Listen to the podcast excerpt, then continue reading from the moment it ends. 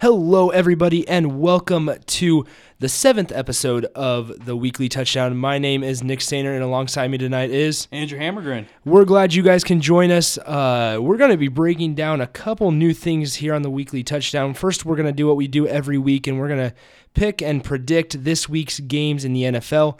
But then we're going to transition to college football. We're going to talk about our college football playoff predictions, who we think are going to be the top four teams at the end of the year, and why. Um, we're also going to look at a couple teams individually LSU, Bama, Oklahoma, and Ohio State. And then we are going to finish off with two Big Ten teams, Minnesota and Nebraska. All right, Andrew, let's get started on predictions. First game we have this Thursday the 49ers, who are somehow still undefeated against the Arizona Cardinals. You know what? They're still undefeated, but I think that they possibly could be the second best team in the NFL right behind the Patriots. Yeah. They have the second best defense behind the Patriots. And then Tom Brady Jr., I mean, he should be in for a big game. Jimmy yeah, G. Jimmy G's playing Yep. really well. Yep. So uh, I have the 49ers winning this game 28 to 3. Yeah, and I'm I'm right there next to you. Uh, I I don't I don't know if Kyler Murray is going to be capable of moving the ball against a pretty stout 49ers defense. I'm taking the 49ers by 14 points, 21 to 7 over uh, Arizona this Thursday. Next one, the Chiefs who have been struggling the last couple weeks coming off a one touchdown loss to the Packers, uh, hosting the Vikings of Minnesota and Kirk Cousins. What are your, what are your thoughts on this one? I'm a Chiefs fan myself, but so I have the Chiefs winning this game 31 to 26. Mm-hmm. The Chiefs probably have the most banged up roster in football right now, Yeah. but Patrick Mahomes, it's looking like he could be playing on uh, Sunday. Um, but you know, for not having Patrick Mahomes past couple weeks, I think they've been doing all right, especially against the Packers, who only have one loss so far. Um, but they could have won that game, I think, if Patrick Mahomes was there. Yeah, and I, I think that's going to be the difference maker when they play host to the Minnesota Vikings this Sunday. They're getting Patrick Mahomes back. Um, Tyreek Hill is pretty healthy as he is. Um, so once Patrick Mahomes, Travis Kelce, and Tyreek Hill get clicking on all cylinders, they're going to be just fine. One thing they need to improve on, however, is their defense. They're not going to be able to win any games come playoff time if that defense is struggling like it is or like it was last weekend against the Packers. So I'm taking the Chiefs by 10 points in this one. Next one, Deshaun Watson and the Houston Texans against Gardner Minshew and the Jacksonville Jaguars. You know, this is the London game, so it's gonna be an early morning game. But um, it's an unfortunate loss for the Texans not having J.J. Watt for the rest of the year. Yeah. But I think the Texans should win this game. Uh, the Jaguars, you know, are doing good with Gardner Minshew. I mean, Nick Foles went out first game of the year against the Chiefs. Um, but I'm still gonna have the Texans winning this game 34 to 21. Yeah, and I have the Jags. Um, I think Gardner Minshew, like you said, has really put himself into quite the conversation of, man, I deserve to be the starter. Um, Nick Foles obviously got banged up early in the season, and so Gardner Minshew has had to take the reins. He's found a real threat between him and DJ Chark out on the outside. Leonard Fournette's really stepping up his game. I think the Jags are going to kind of upset the Texans here. Um, not having J.J. Watt on that defensive line, I, I kind of have questions on how much pressure the Texans' uh, defensive line is going to be able to uh, put on Gardner Minshew. So I'm going to take the Jags in a very, very close one by maybe a field goal or a touchdown. Uh, next game, Redskins at the Bills. You know, the Bills fans, I mean, they've had a roller coaster couple years. Made the playoffs for the first time, was it 17 years? Two years ago. Last year, you know, they had Josh Allen. He got hurt for a little bit, but so they kind of a rougher year. But this year, they're looking good. Um, you know, I have the Bills winning this game 17 to 14. Um, and I think they're back on track to maybe make the playoffs. Yeah, absolutely. And man, Josh Allen's playing really well. Cole Beasley has caught or been more involved in the pass catching game the last two weeks. He caught a touchdown two weeks ago. I know for sure. The Bills defense still playing pretty well um, as it comes to Buffalo. Redskins still struggling with uh, Case Keenum or whoever their quarterback is from week in to week out. I think the Bills win this one pretty handily by 21 points. Now, next game, we have the struggling Jets against the struggling Miami Dolphins. The Dolphins came close to knocking off the Steelers last night. The Jets still, Le'Veon Bell has still not been that kingdom come, and neither has Sam Darnold. So, what's your thought on this one? You know, I think this is the game. It's such a bad game with two such awful teams this year. I think everyone's secretly going to be keeping up with it. Could this be Miami's only win of the year? Um, you know, I'm having Miami win this game, 14 to 13. the Jets are going to score a touchdown last second, miss the PAT. Um, this could be the only game. Like I said, Miami wins all year. Yeah, and I have the I have the Dolphins winning as well. Um, they had they got rid of Kenyan Drake at the trade deadline just a couple days ago. They did they uh, shipped him off to Arizona to replace Chase Edmonds and David Johnson there. Um, but I think the Dolphins, you know, they came out of the gates firing last night with Ryan Fitzpatrick. Um, throughout the whole season so far, it's been Ryan Fitzpatrick or Josh Rosen. Which one is it? I think Ryan Fitzpatrick has shown that he deserves to be the starting quarterback just because he's the better of the two as of right now. So I'm going to take the Dolphins over the Jets at home as well by seven points. Next one, a little bit of an NFC East rivalry, or excuse me, just an NFC rivalry. The Bears against the Eagles. What are your thoughts on this one? Uh, this is going to be a low scoring game. Yeah. The Bears defense is amazing. Of course, you have Khalil Mack, Roquan Smith leading the way. Uh, you know, I'm still going to have the Eagles winning this game. It's a home game. The Bears do not have an offense. Mm-hmm. They need to probably pick up a new quarterback in this upcoming draft because um, Mitch Trubisky is not getting the job done. Um, but I have 13 to 3 final score Eagles with the win. Yeah, same here. I have I have it 17 to 10. Um, I think the Bears, like you said, you hit it right on the right on the head with that. Mitch Trubisky and this Bears offense cannot move the ball to save their lives. Eagles defense is nothing special, but it's nothing to just throw off to the side. They're for sure an NFL defense. They have the caliber of kind of defense to make the playoffs and make a splash in the playoffs. So, however, even though I have Mitchell Trubisky on my fantasy team, I'm taking the Eagles on this one. Um, like I said, 17 to 10.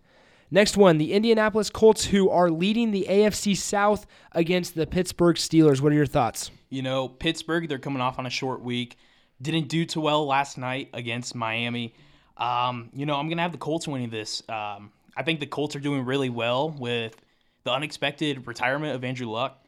Um, but, you know, giving up 14 points to the Dolphins in one quarter, I mean, that that says something about your defense. Yeah. But so, yeah, I have the Colts winning 24 to 7. Yeah, in a couple weeks on this show, I I actually said that the Steelers might be able to make a playoff run because of that defense. How they started out of the gate last night against the Miami Dolphins proved me otherwise. Um, the Colts, however, like I mentioned, are at top of the AFC South. They're in a competitive division between them and the Texans. The Colts, however, did beat the Texans earlier in the season. Jacoby Brissett's playing really, really well. T.Y. Hilton is playing pretty well. And then Marlon Mack out of the back, backfield runs like a warhorse. So I'm going with the Colts on this one as well by a score of 21 to 17. Next game, we have Ryan Tannehill and the Tennessee Titans against Kyle Allen, Christian McCaffrey, and the Carolina Panthers. This one's being played in Carolina. What are your, your thoughts on this one? you know, Christian McCaffrey, probably the best running back in the league right now. Um, I think last time I saw, he had third best odds to win the MVP this year. Which is just ridiculous out of the running back spot. Exactly. Which when when you're getting looked at as a running back for NFL MVP and you're not a quarterback, that's that's something that fans need to pay attention to. For sure. I mean, it's a passing league these days. And, um, you know, Cam Newton, he wasn't able to get anything done this year. So you have to rely on Christian McCaffrey Yep. to take the load of that offense. And he's done a great job with that. Uh, you know, it's at home for the Panthers. I'm going to have them winning 20 to 17 in this game. Yeah, and I, I don't fully trust Ryan Tannehill with the Tennessee offense yet. Um, he's played pretty well these last couple weeks. Um, the Carolina Panthers got straight up embarrassed in San Francisco last week, uh, losing 51 to 13. I believe it was, gosh, it was a long time, more than a decade, since the 49ers put up more than 50 points on a team. But the Panthers defense, I think Luke Kuechly and that Panthers defense will respond in a positive way. They're not going up against the same caliber kind of offense. Derrick Henry is a good running back, but I don't think he's good enough to beat the Panthers and Christian McCaffrey at home. Panthers win this one 24 to 13. Next, we got the Detroit Lions at the Oakland Raiders. You know, I have Oakland winning this game 24 21. Um, you know, I'm going to be honest, I'm not really too sure on both of these teams right now. Um, but that's all I have to say, really. Yeah, absolutely. And the thing is, with the Detroit Lions, I I took the Lions in this one, uh, 31 to 21. The reason being because I'm a big fan of Josh Jacobs with the Raiders. I, I am. I do not believe in Derek Carr, and I don't believe that the Raiders have a good enough wide receiving slash tight end corps to carry the load in an NFL game uh, in a positive way. But I mean, they have Tyrell Williams, they do, um, but I don't think Derek Carr is able to sling the ball like Matthew Stafford is. I mean, they were expecting to have Antonio Brown this year. Yeah, for sure. So they put all their eggs in one basket. Having mm-hmm. Antonio Brown, hopefully they were thinking that was gonna put Derek or uh, Derek Carr go loose this year. But I mean, you we all know what happened to Antonio Brown. Yeah, exactly. And so like Josh Jacobs has played pretty well for a rookie running back. But then looking on the other side of the ball and the Detroit Lions, Matthew Stafford has Kenny Golladay, Marvin Jones Jr., uh, T.J. Hockenson, and he, he M- Matthew Stafford's been in this league a long time, so he knows how to find his open receivers. Just because of that, I think I, the Lions take this one um, over the Raiders in Oakland. Next one, we have the Tampa Bay Buccaneers and the unsteady, inconsistent offense uh, going up against the Seattle Seahawks and MVP candidate Russell Wilson. You know, I think the Seahawks are bound to have a great game this game or uh, this week. You know, Russell Wilson, like you said, he's uh, campaigning for an MVP season. Uh, I have the Seahawks winning 31 to 10 in this game. Yeah, I, I think the Seahawks take this one pretty easily. Um, just the Seahawks are the better team overall. Like I mentioned just a couple seconds ago, Jameis Winston is super inconsistent as of right now, leading that Buccaneers offense. Mike Mike Evans, one week he'll go off, one week he'll barely get two receptions. Um, Chris Godwin is the same way. I believe Chris Godwin only got six receptions this last week. So you can't, you don't have a wide receiver to consistently depend on. OJ Howard is dinged up and didn't catch a ball last week.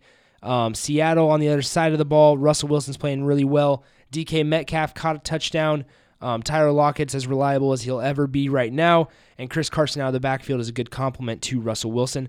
I think the Seahawks take this one pretty handily, 31 to 7. Next game, we got the Cleveland Browns. Baker Mayfield leading the charge for them against backup quarterback as since Joe Flacco's out with a herniated disc and the Denver Broncos. You know, I think the Browns. I think we can all agree they were are the most disappointing team this year. Mm-hmm. Um, you know, do you know when Kareem Hunt comes back? Uh, I think he's available to play Week Ten, so there's still uh, two weeks, I believe. Two more weeks. You know, Baker Mayfield had a great rookie year last year. Then they get Odell Beckham Jr. this mm-hmm. year. Kareem Hunt comes here in a couple weeks, but I mean, you would just expect more offensive power on that team. Um, but you know, I do have the Browns winning this game, but it's going to be a close one. Yeah, I agree. Um, I, I, I agree with everything you just said there. Baker Mayfield hasn't lived up to the hype this year. Um, on the receiving corps, like you mentioned, they got Odell Beckham Jr. He's been a major disappointment. Um, Jarvis Landry isn't putting up the numbers that uh, head coach Hue Jackson would want. Um, and Baker Mayfield, just like I mentioned, is not playing well. The Broncos, however, they don't have Joe Flacco. No matter how bad Joe Flacco is every week, I believe his name is Brandon Allen, is getting the start now. So that that chemistry, they traded away Emmanuel Sanders. So yeah, Courtland Sutton will get a lot of the receptions, but if you guys have listened to this show before, I've been a big believer that you can't put the ball in Phillip Lindsay's hands and say go win us a ball game. So uh, looking at offense to offense, I think the Browns have the better offense. Um, with Nick Chubb in the backfield is a big, uh, big advantage over Denver. So I'm taking the Browns in this one by a touchdown. Next one, we got the scorching hot Green Bay Packers against the Los Angeles Chargers. What are your opinions? Exactly right there. The Green Bay Packers are hot right now. Um, you know, I think we're on week eight right now, right? Yep. There's all right. So they're seven one right now. Um, here, let me see real quick. Yeah. So I have them winning thirty five to seventeen in this game. You know.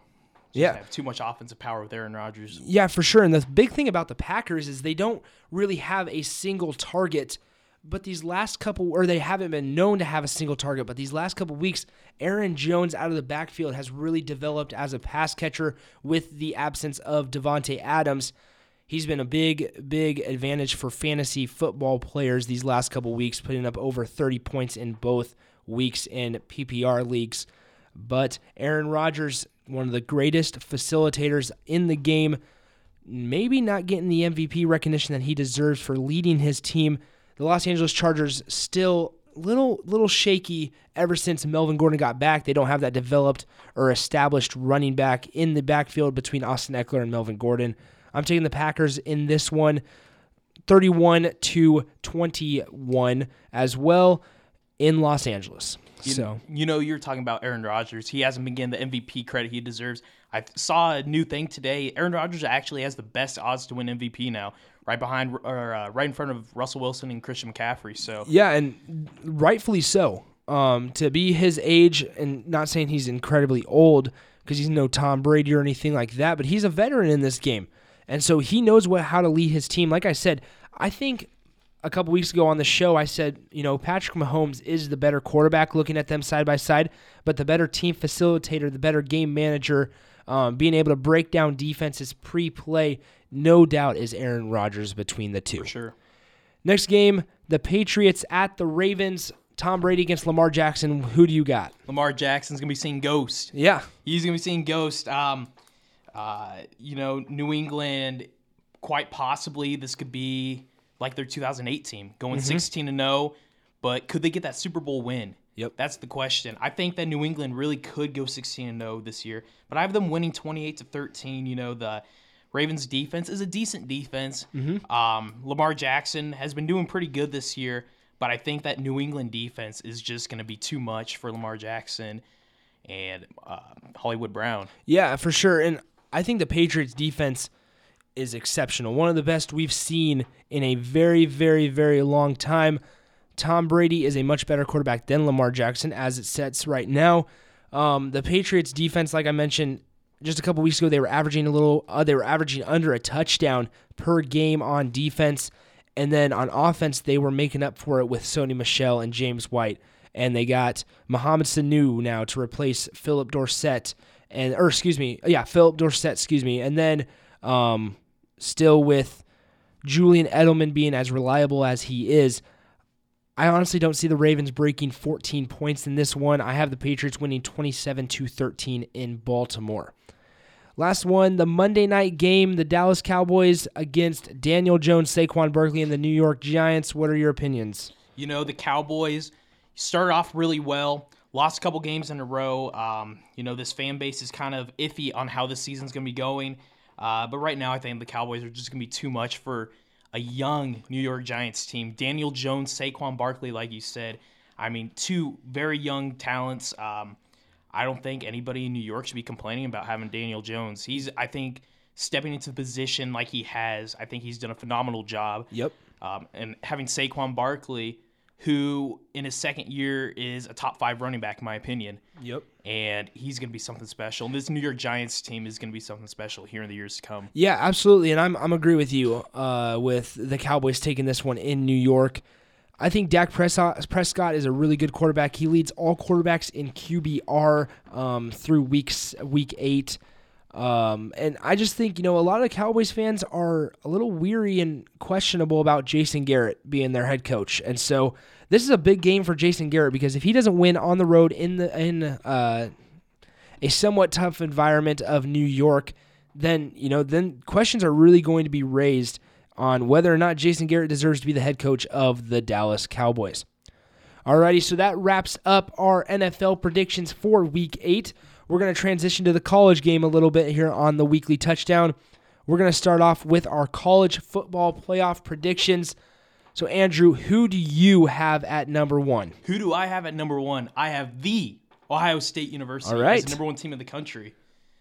And then, do you want me to keep going on? No, uh, just why why Ohio State? Why the Buckeyes? I mean, Ohio State, they look like the most complete team in the country right now. Last week, destroying Wisconsin like they did. Wisconsin's been doing great. Other Yep. than that Illinois game, which may or may not have been a fluke game for them, Ohio State handed them, I think it was, was it 38 to 7? Was that the final I, score? I believe so. Yeah, so Ohio State, you have Chase Young, Justin Fields, J.K. Dobbins, uh, KJ Hill. I mean, that is such a solid lineup of team or of players. A lot of first round talent right there, and Mm-hmm. I think that they just have the most superstars on that team. Yep. All right, and I'm going to disagree with you a little bit. I have number one. I have the LSU Tigers.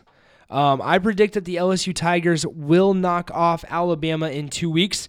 I have a feeling that they will win the SEC tournament or tournament, excuse me, SEC championship game in Atlanta, Georgia. Therefore, giving them the number one seed in the college football playoff. The reason being, right now they are playing the best out of, or they've proven the most out of any college football team. Um, they've knocked off three top 10 teams um, in Texas, Florida, and Auburn, I want to say.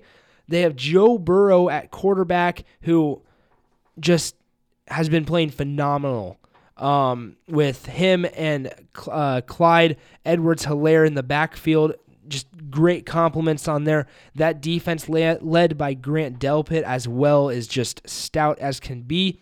Now, with Oklahoma's loss against K State last weekend, there's a greater chance that two SEC teams will get in to the college football playoffs. So that's one thing to keep in mind between LSU and Alabama is the loser of that SEC championship game very well could be in the college football playoff as well. So who's your number 2? My number 2, I have LSU Tigers. Like you said, Joe Burrow has been doing an amazing job. They've proven so much. Um, but like I said before, I just feel like Ohio State has more superstar talent than LSU. But I think that would be a great game against the two teams. Yeah, absolutely. And I have Ohio State. So we just have our one and two flipped. Like you mentioned, they're the most complete team. Chase Young went off this last weekend, absolutely destroying the offensive line that Wisconsin was known for. Um, there's nothing else to say. When you have a player on the defensive side of the ball that has is garnering national attention for Heisman, possibly, in Chase Young. Uh, Justin Fields has fit the mold of the Ohio State quarterback perfectly well. J.K. Dobbins is the perfect size, perfect kind of running back to fit in Ryan Day's offense. He's that power back, but still has tons of speed. Ohio State Buckeyes, no doubt, are the top team in the Big Ten and possibly the only team, in my opinion, that can knock off LSU. Number three, I have the Alabama Crimson Tide. Um, the only reason I put them at number three is I don't know about Tua. Um, Tua has a top-notch receiving corps with Jerry Jeudy, um, Jaylen Waddle, I believe is his name, and Najee Harris in the backfield. The thing is, you don't know how Tua's ankle is going to hold up. He just came off another operation. He had the same operation last year just on his other ankle, so it's you don't know how both of these are going to hold up. And you can't expect to win a national championship with your backup quarterback even at Alabama. So that's the only reason why I put them behind LSU in the college football playoff predictions. Who's your third team to make it? I'm going to agree with you, and I have Alabama. And like you said, Tua, uh, his health is questionable right now. Um, I, I don't know who their backup quarterback is, but I know Tua's brother. I think it's Tala. Yeah. Yeah, Tala. I think he's probably third string. He might get some reps in here soon. I know that uh, Nick Saban kind of kind of wasn't happy with reporters yeah. when they were asking him about if Tala Tagovailoa was going to get into the game. But you know, Alabama. I mean, it's just Alabama. Nick Saban at the head coaching position there. And like you said, the wide receiving corps, Najee Harris, it's just going to be too much for a lot of teams. Yeah, absolutely. Fourth team, I have the Clemson Tigers. Um, they haven't done anything this year, but they've beaten all the teams that they're supposed to beat. So, um, starting out the poll or starting out the season, they were number one overall. Then Alabama replaced them, and now after this week's AP poll came out, LSU replaced Alabama. I just you can't keep them out because they're doing what they need to do to stay in. They're doing everything they can do to stay in. They're beating teams. They just destroyed Boston College this past weekend. Trevor Lawrence and Travis Etienne are really good, um, but matching them up to LSU, Ohio State, and Bama, I don't think they can get past them this year. They don't have the Deshaun Watson or the Hunter Renfrow of the the super reliable wide receiver. In my opinion, who do you have at number four? I have Penn State. Ooh, yeah, it's kind of weird. All right, so the college football playoff you want the four best teams that are in the country. And I have Ohio State, LSU, Alabama, Penn State. Now, you know what? I have two Big Ten and I have two SEC teams. And I think that those four teams are leaps and bounds above everybody in the country, other than Clemson, who I do have at my number five spot. Yep. But I think that since Clemson has been struggling early on, um, I, I think that's why they should be in the number five spot. Penn State has been kind of exceeding the expectations. Nobody knew how the quarterback situation was going to be without Trace McSorley. Yep. But Sean Clifford's done an amazing job. Uh, I don't remember their wide, that wide receiver's name, but when I was watching him against Michigan, he really impressed me. He kind of reminds me of Rondale Moore from Purdue or Wan'Dale Robinson from here in Nebraska. So um, I, I'm loving Penn State right now. and my my team that just missed it is Penn State. Um, the they're the I think in my eyes the winner of the Big Ten championship will get in. I think just looking at it from a committee sta- uh, standpoint, the LSU uh, Tigers and the Alabama Crimson Tide just have more respect in the realm of college football, in my opinion. I don't think that looking at it and saying, okay, who are we? Are we comparing Penn State and Clemson here? Should we should we put in two Big Ten teams? Should we put in two SEC teams? I think they're going to choose two SEC teams over two Big Ten teams, in my opinion. Uh, I also think that the winner of the Big Ten championship will get in because, heck, if Penn State somehow knocks off Ohio State, or they if Penn State not yeah knocks off Ohio State and is in the Big Ten championship and wins, then Penn State's in, in my opinion, just because they're a Big Ten championship or champion. But like I said, Ohio State's the more complete team. Penn State, the Nittany Lions have a big test against Minnesota in two weeks. Um, but like you said, QB play from Sean Clifford is going extremely well. Um, I think it's KJ Hamler. Yep, that sounds about right. KJ. Hamler, I believe, is the wide receiver that you were referring to. And that defense, led by true sophomore Micah Parsons in the middle, is extremely tough and just strong as can be. So, those are our top four predictions and even the teams that missed out. And then now we're going to look at teams more individually. We already touched on these because most or a couple of these teams we talked about in our college football playoff predictions. But let's start off with the Tigers from LSU, led by Ed Orgeron. What are your thoughts on the LSU Tigers? You know, you just mentioned Ed Orgeron. He's really turned that team around a few years ago. Les Miles was at the helm for the LSU Tigers. Uh, I think they had four wins that year. Yeah. He got canned. And Ed Orgeron has really turned that team around, which here's the thing other teams are wanting to uh, produce at the level that LSU has done so quickly, but it's a lot easier to recruit in Louisiana than it is in Minnesota or Nebraska or any other part of the country because there's just a talent pool that is within the state and just within the southeast as a whole. Um, but Joe Burrow, like we said before, been doing amazing as a grad transfer from Ohio State. Um, and then that defense, I mean, it's an SEC defense. Yeah, absolutely. And Joe Burrow is the leader in my Heisman as of right now. Um, their balanced attack of him, Clyde Edwards Helaire, along with Grant Delpit leading the defense. LSU is a serious title contending team, both in the SEC and the national scheme. I project them to knock off Bama, which I already mentioned a couple minutes ago. So, who will LSU have to face in two weeks? The Alabama Crimson Tide, led by Nick Saban. I already said that Tua is maybe healthy after getting another ankle procedure. We will never know. They have Jerry Jeudy on the outside that can outrun straight up anyone in the country.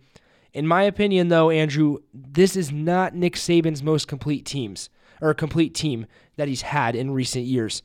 I think injuries will play a big factor down the road.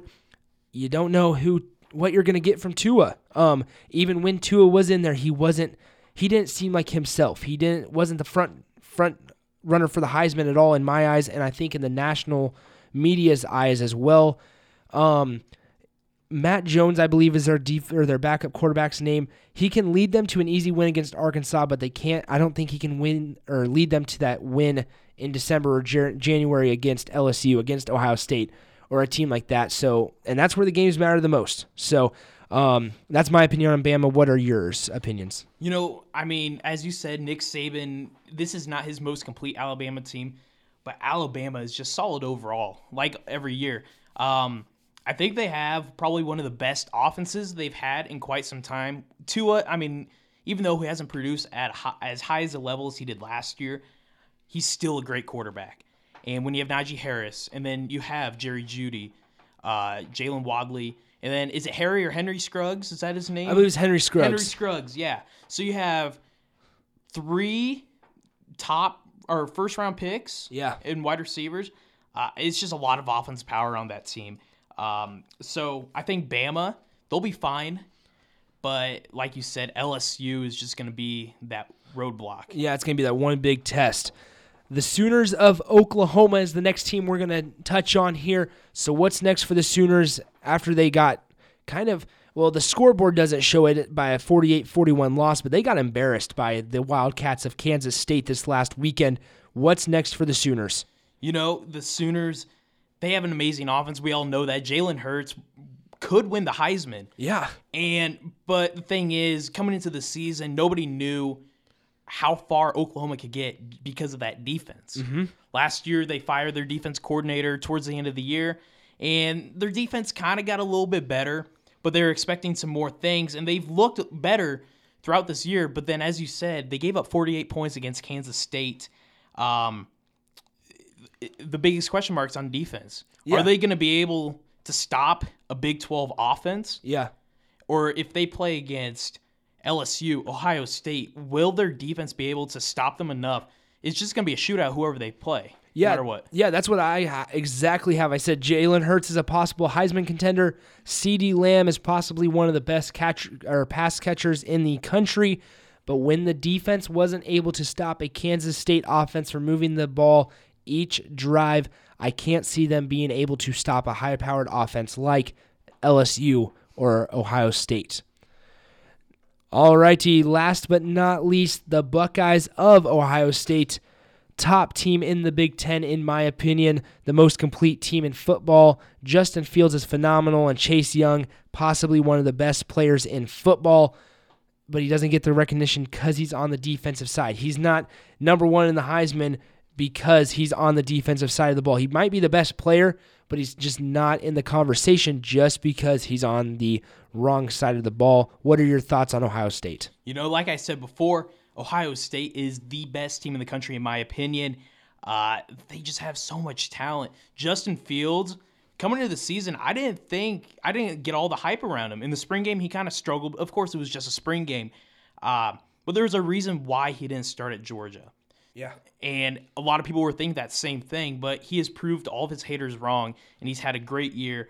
Uh, Chase Young, like you said, probably he is no doubt the most dominant player in college football, the biggest game changer, in my opinion, this year. Yep. Um, would you say that he could probably be the best defense player in this decade? Oh, I, he's definitely up there. Um, he reminds me of a quicker Suh.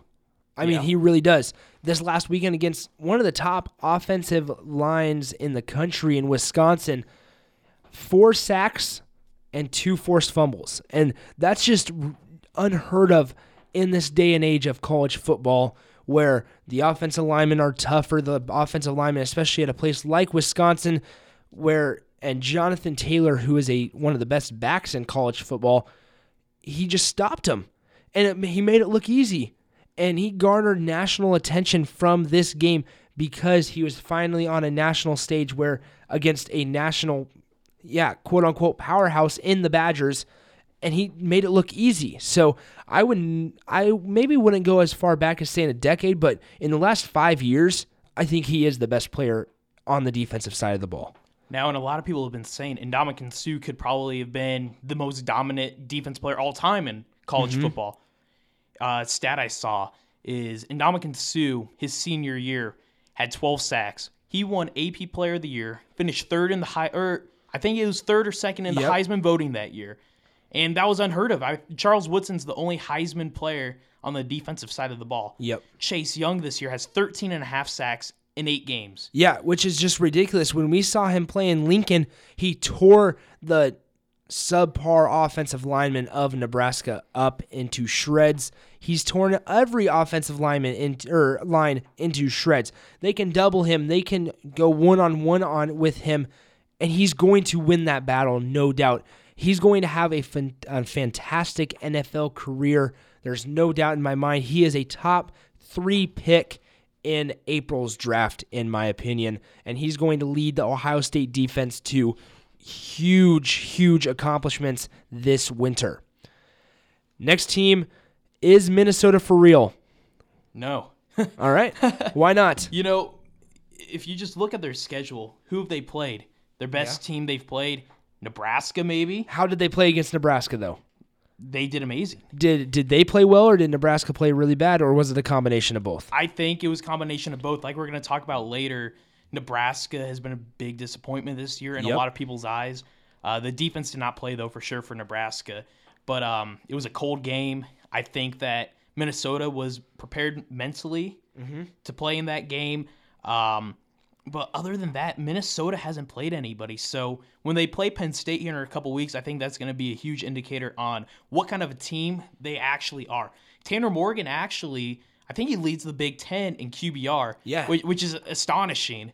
Um, I he, I mean, he's a good quarterback from the eye test, but I don't think he is better than Justin Fields or Sean Clifford or maybe even Shea Patterson. But Shea Patterson hasn't been doing this so well this year, but he's still a good quarterback. Yeah, and I will admit, after South Dakota State's game in the opening week of the season, Georgia Southern in week two, I did not believe in this team at all. After I saw them push Fresno State to overtime, or I saw Fresno State push them to overtime, I did not think so hot of this team. But now looking back and doing my research for today, I'm a little more lenient on the Fresno State game because it was a road game. When you play at Fresno State, Husker fans know this because we've had to play Fresno State in the past. It's a late it's a late game. You're not starting your game till 9:30 at night according to our time in the central time zone.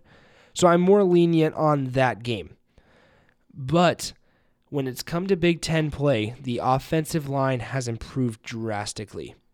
Um, and the line, in my opinion, is the key to winning any game in any league, whether you're in the AAC, whether you're in the Big Ten or SEC. It's how good are your offensive and defensive lines. Tanner Morgan, like you mentioned, is more, I, in my opinion, he's more than just a game manager. He's a facilitator, and he's really proving a lot of doubters wrong. He proved me wrong. I, I mean, looking at Nebraska's quarter, quarterback situation, which kind of is a mess right now. You have three guys that are dinged up. I would I would be okay with Tanner Morgan at quarterback. Maybe he wouldn't fit into Scott Frost's offense, but I, I would be okay if we had a, a facilitator and a game manager to the likes of Tanner Morgan in Nebraska's offense. So now we're going to transition. What is wrong with Nebraska? Why are they sitting here at 500 when a lot of people picked these guys to win the West? Nebraska's just such a young team. If you look at that offensive line, you have Matt Farniok at right tackle, who is a junior. At left tackle, you have Brenden Jaimes, who is a senior. Other than that, you have a lot of. Uh, so you have a center who in Cam Jurgens, who is a redshirt freshman. He was a tight end. That was what he was recruited for was to be a tight end. Trent Hixson at left guard, um, he's a redshirt freshman, and then at right guard, uh, man, who is the right?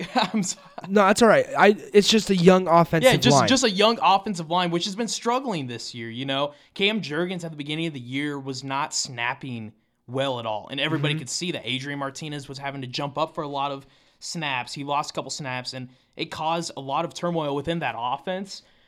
But in the past couple games, I'm starting to feel more confident with Cam Jurgens at center. I mean, if you saw the game last week, you know, doing a couple couple direct snaps to Wan'Dale Robinson Yep. in the backfield, you know, it- it's looking better. But like I said, it's a young offensive line. We have Bryce Benhart, who I am excited for once Yeah. he gets developed. Turner Corcoran, who's number 38 on 24/7 Sports Yep. uh, rankings. He's he might be starting next year. Who knows? Yeah. Absolutely. And the thing is, like I just mentioned with the Golden Gophers of Minnesota, it's all about the lines. We we're not or Nebraska is not go, getting any pressure on the defensive side of the ball, even from those experienced guys. So we have to get that figured out. Possibly Jakeem Green may fit that role next year or later on this season. On the offensive side of the ball, like you said, we're just so young that we're just not holding our blocks. We're not getting a big enough holes for Adrian Martinez when he's healthy, Noah Vedral when he is healthy, or Christian Mc, or excuse me, Luke McCaffrey when he is healthy. We're not getting big enough holes for Wan'Dale, and Wan'Dale wasn't even 100% healthy this last weekend, and he still showed the heart of a warrior. So the motto of all Nebraska fans and the Nebraska football program as it is right now is just patience.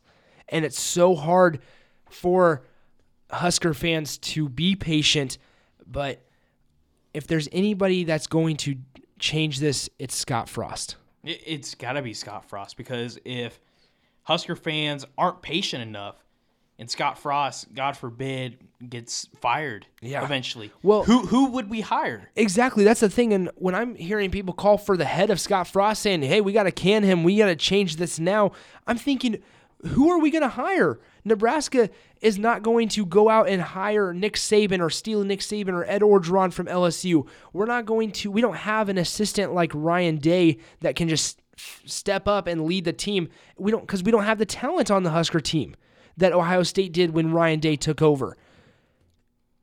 Now, granted, that's no shot at Ryan Day. Ryan Day is a heck of a football coach, and he's proving that this year. And Scott Frost is a heck of a football coach. He's he's proving that slowly but surely.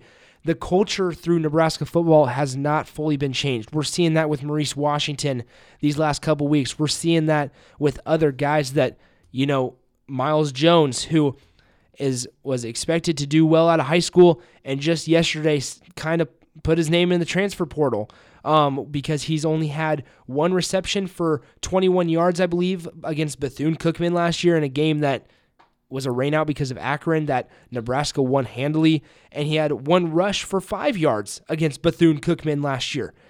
So Miles Jones, maybe he wasn't bought in. They don't. They won't play somebody if they're not comfortable and if they don't think, okay, that guy's going to go out there and give hundred percent for me. And one one example of yeah, that culture is changing is you look at Scott Frost in his press conference saying how you know guys in Minnesota were warming up in sweatshirts, and he goes back in back in my day, I'd get beat up if if I did that, and so just seeing that he that culture and that kind of uh, mindset that he is instilling into this program, it's just going to take time. So I hate to say it, it's hard for us. It's hard for me, I know for sure, to be patient when we see little spurts of that offense uh, with Wan'Dale and stuff like that, and when Adrian's playing well. So just be patient. So when you have when he has all of his players that he needs, I think that's when the time's going to be is going to be Nebraska's time here. Yeah. Here maybe 2 3 years max, I would say. Yeah. When you have Mike Riley, he ruined the culture of this program. Well, and talking about Mike Riley, looking at his recruiting class, his 2017 recruiting class has practically vanished. It's literally gone, except a couple players. And so when you basically just lose a whole recruiting class, all right, do you rely on the 2016 guys that are seniors this year, or do you rely on the 2018 guys who are maybe redshirt freshmen or it's you just you have to pick and choose.